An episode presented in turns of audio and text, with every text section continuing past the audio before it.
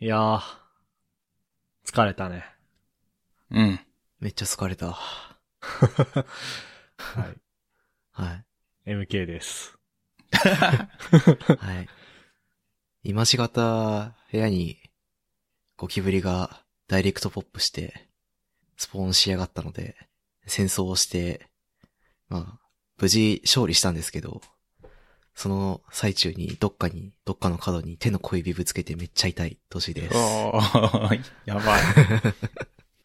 一仕事終えてきてる。疲れた。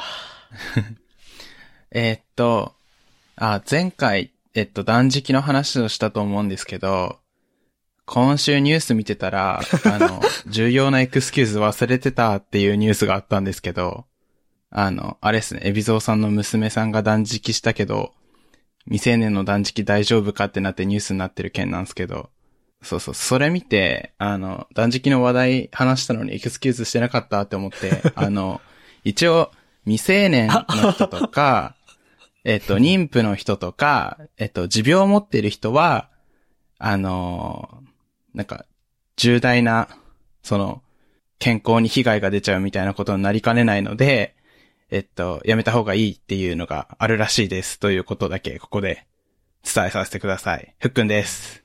ちゃんと、それ言わないで配信したか僕らも炎上すると思うよ、きっと。えなんかそこまでガチで心配はしてなかったんだけど、ニュース見たときに、そうし、かも、しかも、そうそうそうエビゾーさんのニュースと僕らのポッドキャストの配信が同じ日っていう。あ、そうなんだよね。ちょっとドキッとしちゃったよ。めっちゃ、めっちゃタイムリーだなって思いつつ、これ大丈夫かなってちょっと気になったわ。話しちゃったよと思って。ね。いや、そうそうそうそうめっちゃ電話来たよ、クレームの。やば。炎ど上うするんですか？みたいな。オタクのふっくんが、みたいな。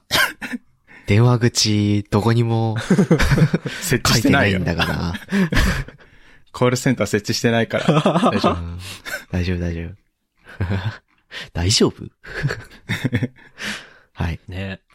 まあ、ちょっと悲しいニュースだったね、あれはね。ねえ、大変だよ。まあ、それ以上はコメントしないでおくか。はい。はい。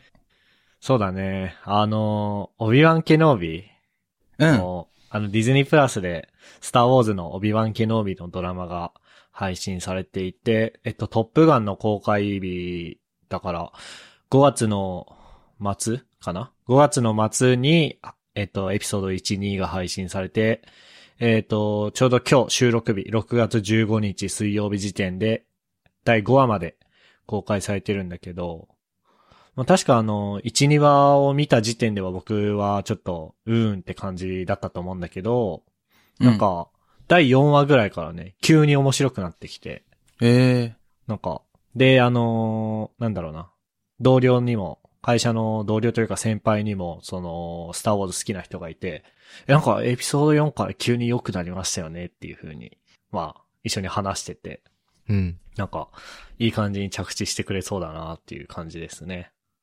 ー。うん。いいっすね。なんかまあ、ネタバレになっちゃいそうだから、あれだけど、なんかすごいね、1とか2とか、まあ3とかはね、結構なんかね、チープな感じだったんだよね。うん。チープな感じだったし、その、まあ何その、別にスターウォーズだからといって、ライトセーバーがバンバン出てきてバシバシするっていうわけじゃないんだけど、うん。にしては、そういうのもなくて、うん。なんか、なんかなっていう感じだったんだけど。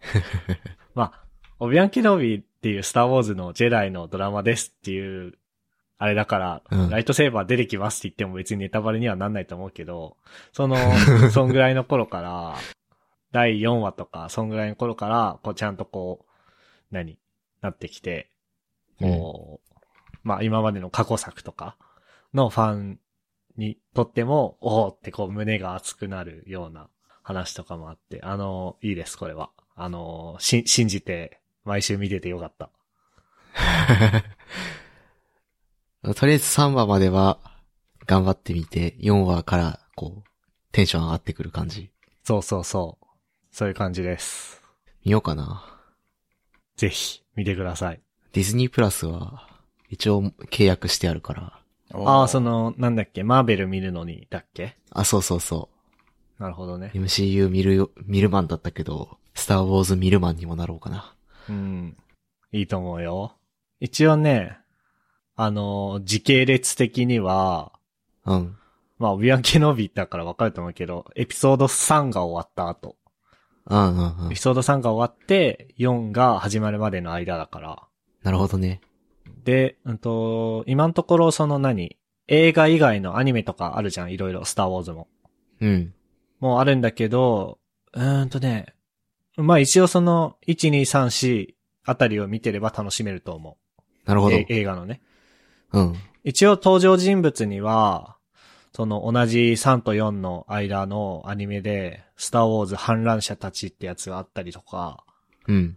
してるから、そこの人とかも出てはいるんだけど、別に見てなくても楽しめる。なるほどね。じゃあもうこいつだけ見てれば、そうそうそひとまず楽しめる。う。楽しめる。やったぜ。まあ、っていうか逆に見ない方がいいかもね。なんかね、その、ちょっと長くなっちゃって 申し訳ないんだけど、えっとね、マンダロリアンっていう別のスターウォーズの実写版ドラマで、ああ、あったな。アソーカタノが、アソーカタノっていうね、うんうん。なんか、ジェダイの女の子が出てきたんだけど、うん。その、クローンウォーズっていうアニメ版のスターウォーズで、少女として出てきて、その何十年後に実写で、その成長した姿として出てきたんだけど、なんか僕の中で何かが崩れたんだよ。なんか、あんな可愛い子だったのに、これ実写になったなんかごついな、みたいな。だから、そういう思いをしないためにも逆に、そ、そのオビアンキノビだけを見た方がいいかもしれないね。なるほどな。うん。よし。見るか。はい。あの、1、2はちょっと見てて不安になるけど、あの、た、た、耐えれば、読んで、読んで道が開けます。うんうんうん。やったね。そうね。まあ、金、銅と、金、銅、木、金、銅か。うん。木、金、銅と、あれですね。みんなで、大阪に集まって遊んでましたね。遊んでましたね。遊んでました。あれ？なんかもう、そこの3人がさ、リアルで揃うのって何年ぶりだった？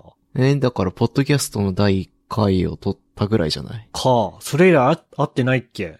僕と MK は出るし、てるし、MK とふっくんはなんかちょいちょい北海道で会ってた。うんちょいちょい北海道帰った時けどに会ってる。3人一緒はないんじゃない？さすがに。ないか。え？じゃあ、えっと、第1回がに、あ、あれがありますね。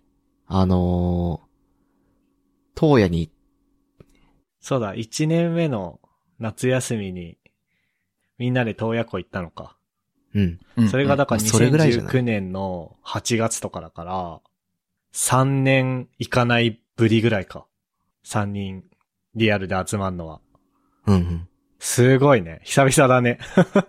久々だった。久々ですね。元気してた？元気 元気なのを無事確認したけどね。そうね。ね、あれ、でも全然、毎週、週に1回喋ってるせいもあってか、全然リアルであっても。うん、確かに。違和感なかったね。久々違和感久々か。別になかったね。うん。うん。お、生きてんなとは思ったけど。うん。なんだっけな。そう。で、なんか、まあ、あの、USJ に、ユニバーサル・スタジオ・ジャパンに、金曜日行ってきて、うん。まあ、その前後で、大阪とか京都とかで遊んだりとかしたんだけど、あれだね、すごいなんか一緒に遊んでて思ったのが、うん。三人で、まあ、なんかゲラゲラ笑いながら喋ってたじゃん。う。うんん。あ、これ収録してねえのもったいねえなってちょちょちょくちょく思ってた。ま あ、その、配信者みたいなことを言い出してるんだよなす。ごい、すごいね。すごい今三人で面白い話してんのに、あ、これ、どうしよう。どこにも残らないよ、これ、みたいな。ちゃんと我々も Vlog とか撮るべきなのかなうーん。なるほどね。一応持ってるけどね、そういうのも。機材も。あの、顔出しするのはさ、うん。あれだからさ、まあ、ビデオ撮っておくけど、まあ、なんていうの？メンバーシップ限定のコンテンツにしたりとか、あーあ、確かにね。あそういうことをすればよかったね。よかったのかもね。後になって気づいたけど。ややっぱ、そういうのを自然にやる発想にならないっていうところがまだまだだね、僕らもね。うん。あ、でも、今回でね、なんか一応、あ、やればよかったーってなったから次はやるかもね。そうだね。まあ、てか写真も結構撮ったから、写真だけこう、適当に何枚かあれしてもいいかもね。ね。あ、確かに。じゃあ、あの、まあ、サポータークラブのコンテンツの方に、アフターショーとかと一緒に写真とか投稿しておくので、ぜひ。うん。なんて言うんだっけ、あの、自撮り棒ではないけど、こう、Vlog 撮るような人たちが使う、あの、手に持つハンドルみたいなやつ。あの、ジンバルでしょ？あ、そうだ、ジンバルだ。あ、っていうか、そう、あれ。れ僕持ってんだよ。マジ？ジンバルも持ってる。あのね、なんだっけ。その、こう、手ぶれとか、手動いたりとかしても、うにょうにょ動いて、うん。こう、映像をまっすぐにし続ける機構のことを多分ジンバルって言うんだけど、うん。そのスマホを挟んで、こう撮るやつも持ってるし、うん。あとは、スマホじゃない独立したハードウェアとしてなんかこう手に持つ DJI Osmo Pocket ってやつがあるんだけど、うん。それも持ってる。持ってるのに、持っていこうっていう発想に全くならないっていうね。荷物をいかに削ろうとかしか考えてなかった。あそうだね。あの、ずっとね、MacBook 持っていくか持っていかないかを考えてたわ。あ。持ってきてたね。なんか、あの前も、ポッドキャストのあの散歩の話の時に話したかもしんないけど、う。うんん。パソコンを持っていくか否かで、装備ってもうガラッと変わるじゃん？変わるね。で、あの、トシはもしかしたら見たことあるかもしれないけど、うん。僕のあのちっちゃいさ、メッセンジャーバッグみたいなやつあるじゃん。あるね、あるね。最初あれとスーツケースで行こうとしたのね。うん。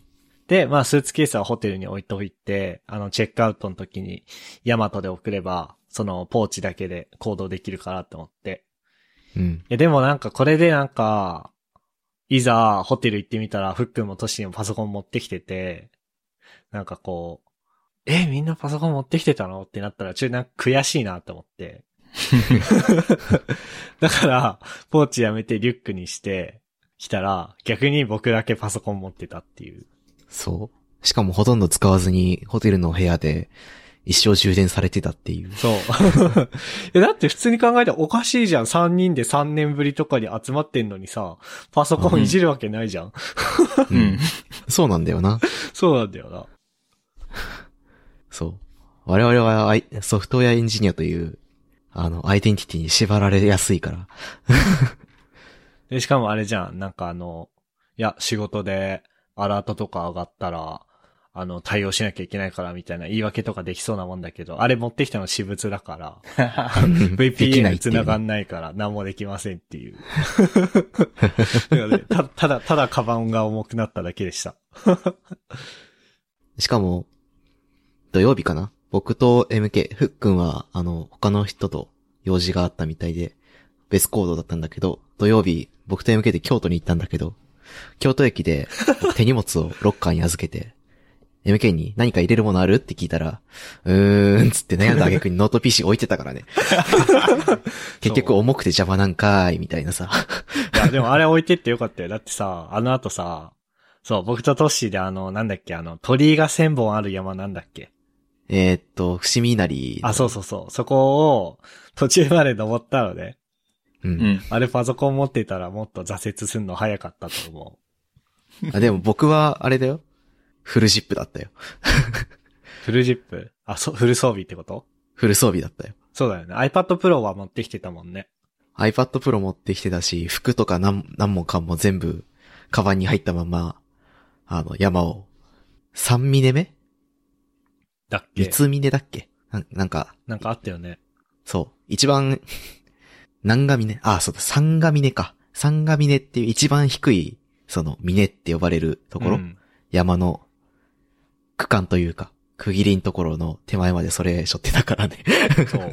で、登っ、一緒に登ってたんだけど、登ってて、うん。なんか、まあ、トシも疲れてはいたけど、まあ、いけるって感じだったんだけど、僕、僕死にそうになってて、えートシ、トシが気使って、いや、もう降りるかいみたいな風に聞いてくれてたんだけど、いや、せっかくだから、頂上まで行きたいっつって、で、そのさっきトッシーが言ってた峰そう。にうん着いたら、その地図みたいなのが表示されたのね。うん。で、現在地ここって書いてあって、頂上ここって書いてあって、もうこんなに苦労して登ったのに、まだ、まだあるみたいな。あのね、まだ、4分の1ぐらい？あ、3分の1くらいかな。?3 分の1ぐらいさか。そうそう。さすがに3分の1くらいだった。で、あ、もういいわ、みたいな風になって、そうそうそうそう。帰った。うんしかも僕らね、あの、多分あれって、まあ、観光し、する目的的には、なんか話しながら、みたいな。な感じだったんだけど、僕ら、ある程度の速度でひたすら一定に喋りもせずに、ひたすらひたすら山登ってたからね喋る酸素がもったいないからね。しかもさ、マスクしてたから、さらにきついっていう。ね。そうそうそう。でも、よかったね、京都もね。京都よかったね。なんかあんま寺を回るとかはそんなにしてなかったんだけど、うん。なんか、カフェが多くていいね。いい感じのカフェが。うんうん、。うん、それこそ僕らが伏見稲荷の時、うんところで、下山しながらと道中にあったところ入ったけど、めちゃめちゃあそこすごい、よかった。そう、雰囲気良くて、チルかったわ。チルカ。なんかその、お抹茶とかを提供してそうな、うん。京都らしい感じのところももちろんいっぱいあるんだけど、普通の、なんつうの、なんか、ね、チルい、チルいカフェ。あの、なんか、ヨーロッパの運河沿いにありそうな感じのね。うん。そういうカフェとかもあってよかったよね。面白かった。ただね、まあそんなカフェ巡りをね、短時間でしたからね、チャプチャプだったけどね、お腹ねめちゃ。くちゃだったお腹。しかもね、ちょっとさ、寒かったよね。雨降ってた。ああ、雨降ってたからね。ちょうど。まあ、時系列ちょっと逆になっちゃったけど、どうでした ?USJ は？なんか、テンション高かったね。そりゃ高いでしょ、USJ だもん。そう。テンション高くてね、お、いいなって思った。なんか、あのーあ、でも、なんだろうな。あのーハリーポッターのね、あの街のところが良かったけど、あこう杖を買う直前でひよったのが良くなかったなって思った。あ。なんか、もう、なんか言ってたじゃん。もう僕絶対 USJ 行ったら杖買うみたいな。あ、言ってたね。うん言ってたふ。うに言ってたんだけど、いざ目の前にすると、結構高えなって思って。5000円しないぐらいか、4500うん。円とかだよね。その、どのキャラクターのものかにもよるけど。なんか、うんなんていうの？シグネチャーモデルというかさ。なんか、ああいうのは、なんか、5000円近くしてたよね。その、映画の実際の登場人物が使ってたやつね。そうそうそう。あジェネリック杖はもうちょい安かったっけ？なんかね、それはね、うん。500円だか600円だか安かった。あ、そうなんだ。そこまで値段見てなかったけど。なんかなんていうの？どっちかっていうと、その、モブモブキャラが使ってる、うん。うん。その特務仕様ジェガンみたいな感じのタイプ。量産型なんだけど、まあちょっと、こう、特殊な感じのやつは、そんな感じだった。買えばよかったな。僕、買ってたら、多分、部屋にビカビカにライトアップする何かを作ってた気がする。あの、杖ディスプレイするやつも売ってたよね。あったあったあった。あそれとは別に自分で勝手に作ってたと思う。はあ、なるほどね。そう。アクリルケース買ってきて。いや、あれはさ、会社でさ、こう、やったら受け狙えるじゃん。い うんうん。や、それに5000円か、みたいな風に思っちゃったんだよ。あらー。ホグワーツ城の、ふもとで。やっぱあれだね。ああいうとこ行って、なんか、冷静になるのダメだね。そう、冷静になったらダメだ少しくらい、少しくらい理性を失ったり自我をこうなくした方がさ、なんか、100%楽しめるね。で乗り物は結構楽しかったよね。楽しかったね。ね楽しかった。あの、XR ライドだっけ？あの、あージェットコースターじゃない方。ハリーポッターの。うんうん。あれがね、空飛ぶ椅子みたいなやつ。そうそうそうそう、思ったより怖かった。ね、お、お姉さんにはめられたよね。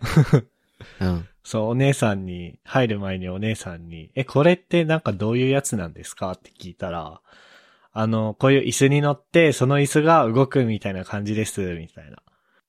トコースターみたいにこう、なんつうの、すごい動きはしないですって言われて入ったんだけど、う。うんん。さあ、まず、椅子が動くっていうから、だからあの映画館の 4DX 的なやつかと思ったのね、僕。ね、そう。で、で、思ったよね、そうやってね。思った。で、そしたら、なんか入ってったら、な、なんて言えばいいのあれ。なんか、確かに椅子があって椅子が動いてるんだけど、うん。僕の想像する動き方じゃなくて、ベル、ベルトコンベアツがなんか回転する大きな台に椅子が乗ってて、次々に乗ってくって感じだったよね。そうだね。で、まあ椅子に座らされて、上からあの、ジェットコースターみたいな、あのあれ、シートベルトじゃなくて、なんつうの、上から降りてくるやつ。安全バーみたいなやつ。安全バーみたいなやつが降りてきて、で、左向くじゃん。進行方向向くじゃん。うん。じゃあ前の人、ゴーンってなんかこういなくなってんだよ。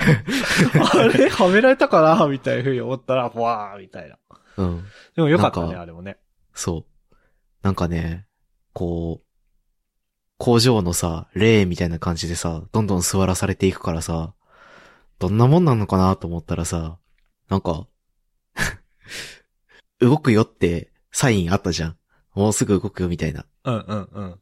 あれが聞こえた瞬間になんか、横から聞こえた瞬間に、うわーみたいな感じの声聞こえて、うん。なんだと思って、ちょっと、ちょっとびっくりってなったんだけど、そしたら、案の定、かなり、かなり激しく動いて、おじさんびっくりみたいな。うんいや、でも超面白かった。あれは、いいね。そうそうそう XR はね。ね。さすが、歴代のハリーポッターの映画に出てきたさ、うん。て、敵というか名シーンがめちゃめちゃあったよね。あったね。いや、よかった。あとは何が面白かったかなあと何乗ったっけなハリウッドなんとかみたいなやつああ、あの、ジェットコースターね。うん。ううん。ん。あれは良かった。浮遊感一番多かったな、あれ。うん。あの、3人で乗ったジェットコースターがあるんですけど、MK はコンタクトしてて、フックは裸眼で1.0以上あるから、うん。普通に見えてたんですけど、僕、ちょっとその前日にメガネ歪ませちゃって、直す間もなく行ったんで、まあちょっと、さすがにジェットコースターでメガネしてんの怖いなと思って直前で外したんですよ。もう、何も見えぬまま、ただ、あの、複数方向から G がかかる、何か高速なものに乗せられて、クソ怖かったね。あれは。めっちゃびっくりしたわ。いや、あのジェットコースターはね、僕は結構好きだった。あの、なんかさ、前もその USJ 行った話したじゃん？このポッドキャストで。うんで、。その時に学んだこととして、もう抗わないっていうプラクティスを実践したのでうん楽しめた。うん。抗わない僕は、と、うん。うん。僕は、あの、かかる G に抗った結果首を痛めたしね。ね、もう、もう治った？いや、まだ痛い。あ、やべえ。抗わないのと、あと叫ぶっうん。そうだね。ていうプラクティスを実践したんだけど、うん。その後に乗ったハリーポッターの方のジェットコースターあるじゃん。うん。あなんかそのね、さ、今言ってたハリウッドの、ハリウッドなんちゃらっていうジェットコースターは、なんか、わかるじゃん。あ、これから落ちるぞ、みたいなのが。うん。これから落ちるぞっていうのが、その目の前の線路を見てわかるし、で、実際にその見た目通りの感じじゃ、だったじゃん。うん。うん。ハリーポッターは、なんか、あれこれ来るでしょっていう時に全然そこをゆっくり、その動いたりとかしてたじゃん。うん。なんか僕フェイントしちゃったんだよね、その時に。き気づいた先行入力で叫んでたね。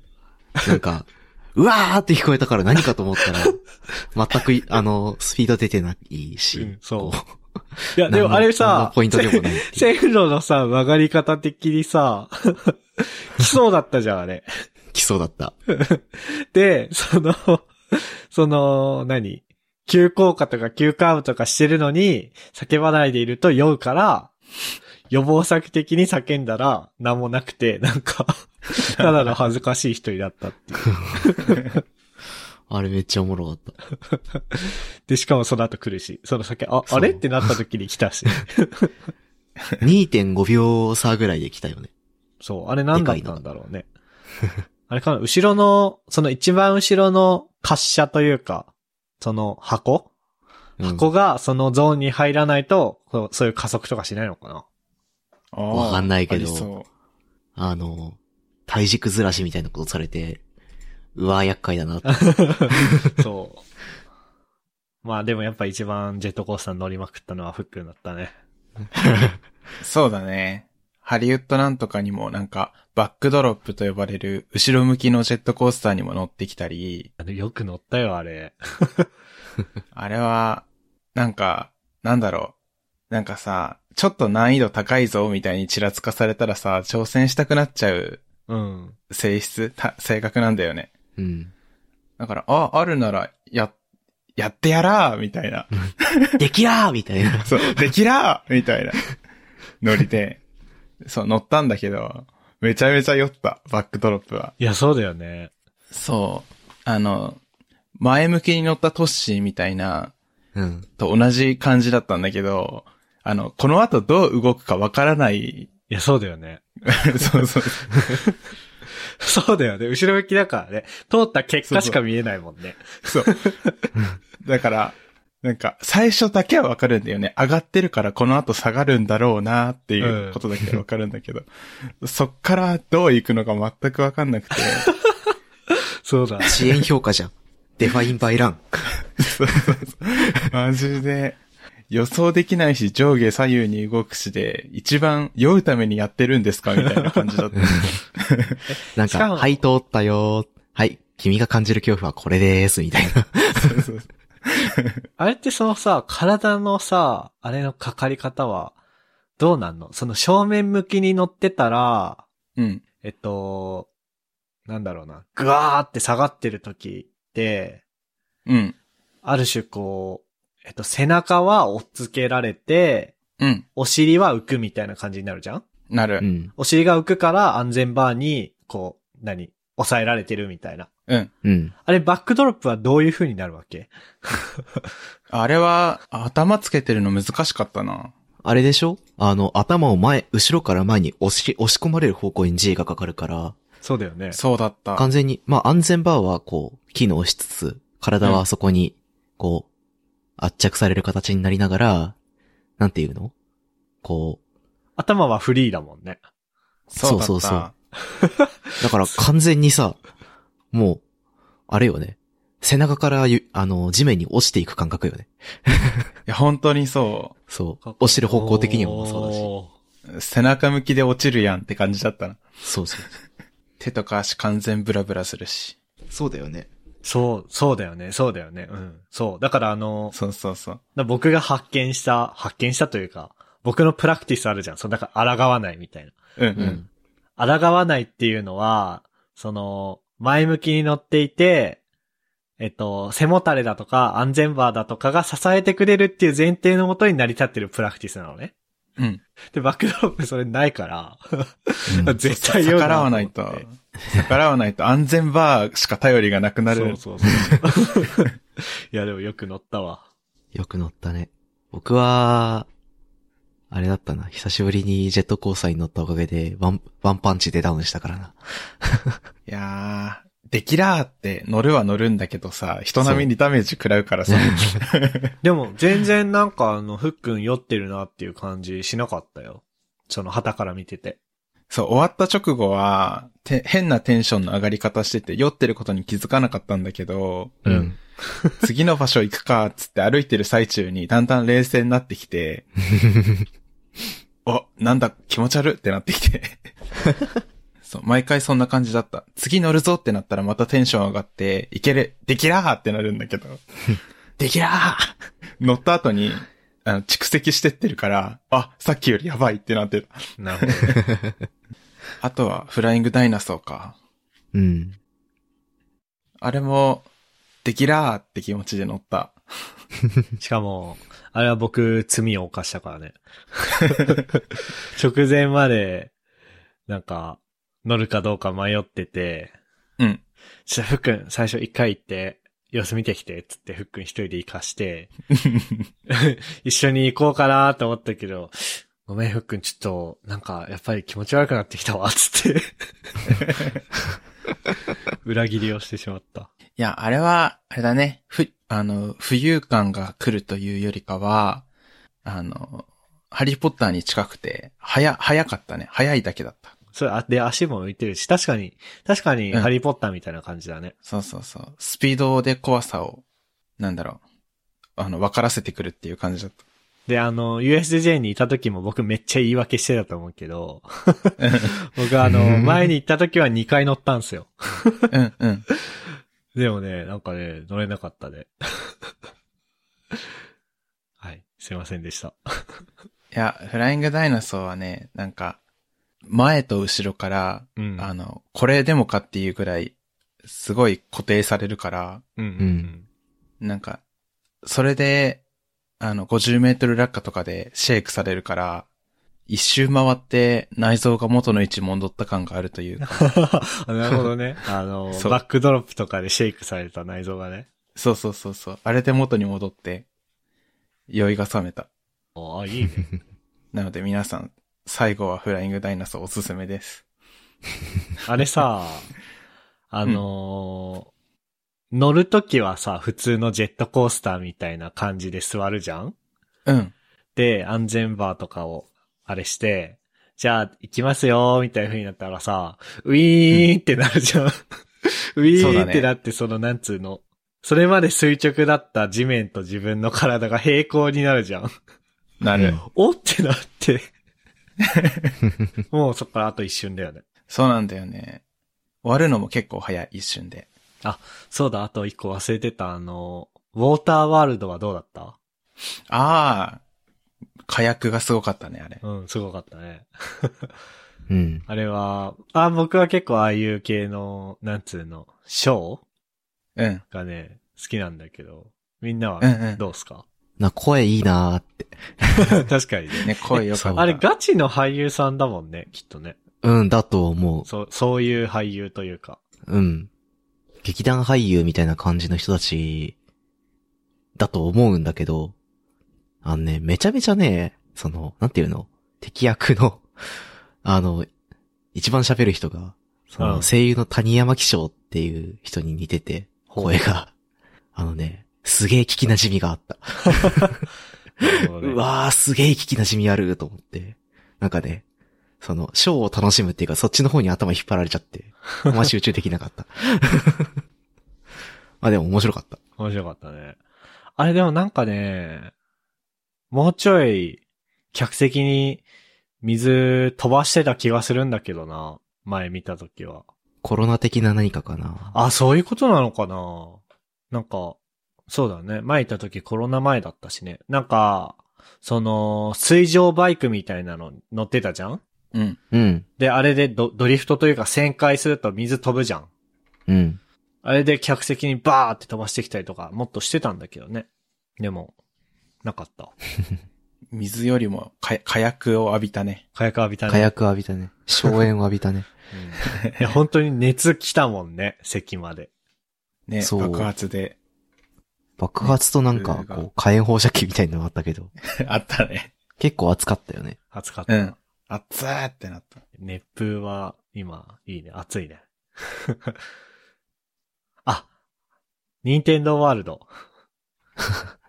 いやー、あれはそこはね、作り込みすごい。作り込みすごかったね。うん。なんか、あらゆるマリオゲーの要素が盛り込まれてて、うん。個人的にはいい感じでしたわ。ね。あれもうちょい整理券早く取ってさ、うん。もっといっぱいいたかったなっていうのは悔やまれるね。悔やまれるね。乗り物にも乗れんかったし、世界観を楽しめたのは良かったけどね。うん。なんかね、あそこだけ人が集中しすぎててね。そう、すごい、すごかった。うん。なんか今回あの、クレジットカード会社の特典で、その貸し切りみたいな感じだったんだよね。うん。で、パーク内に、普段5万人とかもっといるらしいんだけど、まあ、その時間は、えー、19時から22時までは、この4000人ぐらいしかいませんみたいな。その前だったからかわかんないけど、ニンテンドーワールドめっちゃ人がいて、うん。ビビったわ。あいろんなところに、いろんな要素があって、なんか、おもろかったね、あそこの空間。ね。いやー、よかった。入り口が、スーパーマリオ64リスペクトというかモチーフだったりとか、そうそうそうそうそあと、マリオカートのプッパ城あったりとか、う。そうおもろ。かった。うんあれおもろかったね。よかった、あれ。まあそんなとこっすかね。うんはい。えーっと、あと USJ 以外だとなんかあるかなあ、そうそうそう。最近あの、お気づきの方もいるかもしれないんですけど、ポッドキャストのショーノート。あの、ポッドキャストのウェブサイトの何？リンクうん。一覧だったり、あと、ポッドキャストアプリから聞いてる人は、なんか概要欄的なところをショーノートって言ったりするんだけど、なんかそこの下に今週のインターネットっていうコーナーを設けたんですよね。うんうんなんか、元ネタは R 中村さんっていうプログラマーの人で、なんか彼あの、毎日日報みたいなのを書いて、あの出してるんですよ。その仕事の内容、何？会社に提出する日報みたいな感じじゃなくて、まあ今日はなんとかのコードを書いたとか、趣味のプロジェクトのコードを書いたとか、あと単純にこう、料理の何々を作ったとかを書いて、まあ投げてんだけど、そこにその日報の内容とは関係ないんだけど、世の中、今日の世の中こんなんだったなっていうのを書いてて、うん。で、それすげえいいなって思ったんだよね。うん。それが元ネタなんだけど、あの、というのも、その、やっぱりポッドキャストも僕らのポッドキャストって他の何結構専門的で技術のトピックについて話すっていうポッドキャストとは違って、どっちかっていうと時系列というか、その時々のいろんなことを話すっていうポッドキャストじゃない？うん。で、まあ必ずしもその時々の時事ネタについて話してるわけではないんだけど、その、ポッドキャストの、その、概要欄とかに、このエピソードを収録した時、インターネット、世の中はこんなんでしたっていうのを貼っておくことによって、後でエピソード再生した時に、まあ例えば先週のエピソード141は6月13日に公開したやつなんだけど、それの時は、まあ WWDC2022 とか、あとは、キャッシュフルだね。ふるさと納税枠の現金化サービスのキャッシュフルってやつが、あったね。リリース、リリースは前からしてたのか。まあ、公開されて2日だか3日だかで、総務大臣にイチャモンつけられてサービス終了したとか、うん。あとサイゼリアでアメックス使えるようになったとか書いてるんだけど、その、結構このポッドキャストってさ、後からこう登録してくれて過去回一気に聞きますっていう人もいるじゃない、うん。そういう人が、このエピソードを聞いた時に今週のインターネットっていうのを見て、あ、これ懐かしい、この時に、あの、収録されたエピソードなんだっていうふうに思ってもらえるといいなと思って、うんうんうん。まあなんか、つけてますっていう話ですね。ええやないか、ええやないか。で、エピソードね、139か。139からあの、今週のインターネットコーナーを、えーつけてるんで、うん。まあ、今後どんどん溜まっていくことになると思いますが、こういう取り組みをやってますっていうお知らせです。はい。そんなとこっすかね。はいほい。ほい。ここまで聞いていただいた皆さんありがとうございました。番組内で話した話題のリストやリンクは、ゆるふわ .com スラッシュ142にあります。番組に関するご意見ご感想は、ツイッターハッシュタグ、シャープゆるふわでツイートお願いします。面白い、応援したいと思っていただけた場合は、ウェブサイトの Patreon ボタンからサポータープログラムに登録していただけると嬉しいです。それでは、MK、ふっくん、トッシーでした。ありがとうございました。ありがとうございました。